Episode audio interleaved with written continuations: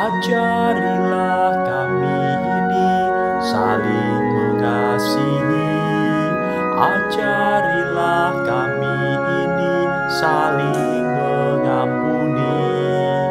Ajarilah kami ini kasih-Mu ya Tuhan,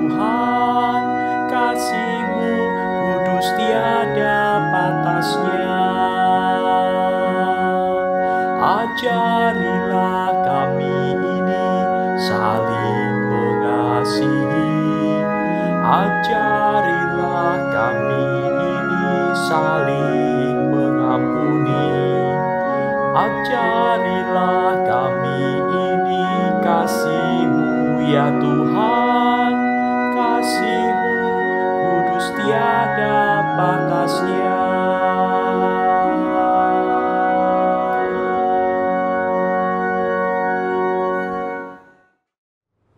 Shalom, Bapak Ibu, Saudara-saudari, anggota jemaat dan simpatisan GKI Karangsaru. Pagi ini kita akan bersama-sama membaca merenungkan firman Tuhan. Agar firman yang kita baca dan kita dengar dapat menjadi bekal bagi kita ketika kita menjalani hari ini dan hari-hari selanjutnya bersama dengan Tuhan. Mari kita berdoa. Bapa di surga kami bersyukur atas segala berkat yang Tuhan berikan kepada kami. Ketika kami bangun pagi ini, kami dapat menikmati segarnya udara pagi. Kami bersyukur atas udara pagi yang Tuhan berikan kepada kami secara cuma-cuma. Kami bersyukur atas mentari pagi yang hangat menyapa kami. Itu semua kau berikan kepada kami dengan cuma-cuma. Kami bersyukur atasnya. Dan ketika kami hendak memulai akan kehidupan kami hari ini, kami mendasarkannya pada perenungan akan firman-Mu. Kiranya Tuhan memberkati kami agar kami dapat membaca dan merenungkan firman Tuhan dengan baik.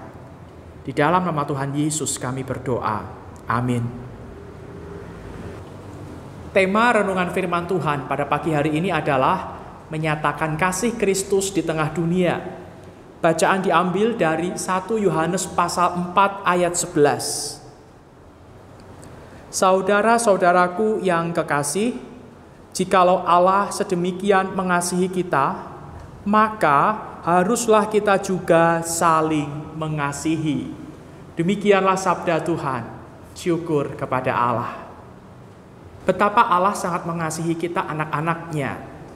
Maka sudah seharusnya kita pun turut menyebarkan kasih itu kepada sesama. Kesaksian dari seorang bernama Pingkan Mangundap.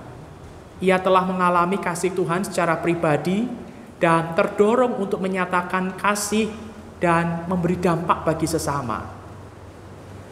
Dalam sepenggal lirik pujian dari Kidung Puji-Pujian Kristen nomor 368 yang berjudul Bagikan kepada semua orang, di mana pujian ini telah memberkati Ibu Pingkan Mangundap Penggalan syairnya dikatakan demikian. Hanya percikan kecil dapat mengobarkan api yang di sekitarnya mendapat kehangatan. Ibu Pingkan terdorong untuk menyebarkan kehangatan kasih Kristus kepada begitu banyak orang yang berkebutuhan khusus.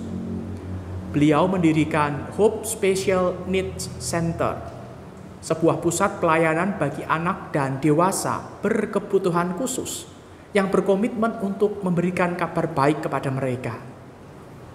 Dalam bagian firman Tuhan ini, kita melihat satu kebenaran yang penting bahwa Allah adalah kasih dan Ia mengutus Yesus Kristus dalam dunia supaya kita beroleh hidup di dalamnya.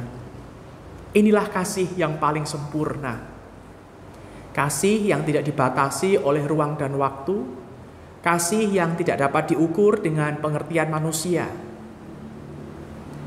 Yohanes dan bagian ini menegaskan bahwa Allah telah mengasihi kita jauh sebelum kita mengasihi Dia. Oleh sebab itu, pernyataan atas kasih Allah yang besar harus kita teruskan dengan cara mengasihi sesama juga. Walaupun pada kenyataannya kasih kita tidaklah sempurna, tetapi pengenalan akan kasih Allah akan terus memacu kita untuk selalu mengupayakan kasih kepada sesama. Relasi Allah dan manusia dibentuk oleh kasih. Pengalaman kasih inilah yang menjadi alasan bagi Ibu Pingkan untuk menyebarkan kasih Allah.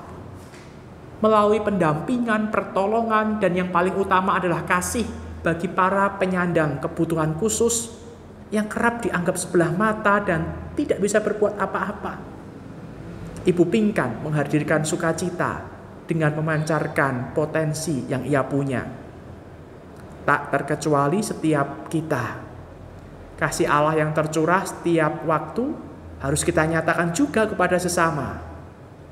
Mari kita memberi dampak bagi sesama melalui sikap dan tindakan yang menyatakan Kristus dan kasihnya.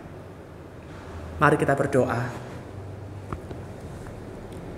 Bapa di surga, Firman-Mu sungguh indah mengingatkan kami bahwa Tuhan mengasihi kami jauh sebelum kami memberikan kasih kami, mengungkapkan kasih kami kepada Tuhan. Ya Bapa, terkadang di dalam hidup ini kami tidak menyadari bahwa Tuhan begitu mengasihi kami. Segala sesuatu yang Tuhan berikan adalah baik adanya. Terkadang keinginan kami, ego kami menghalangi kami untuk merasakan dan memahami kasih-Mu sehingga kami tidak dapat meneruskan kasih Tuhan kepada banyak orang. Ampuni kami ya Bapa, dan mampukan kami mulai dari hari ini untuk boleh menyalurkan kasih Tuhan kepada orang-orang di sekitar kami, sehingga kehidupan kami boleh menjadi kesaksian yang nyata dan jadi berkat. Inilah permohonan kami. Dalam nama Tuhan Yesus kami berdoa. Amin. Selamat beraktivitas, selamat menyebarkan kasih Allah kepada sesama. Tuhan memberkati.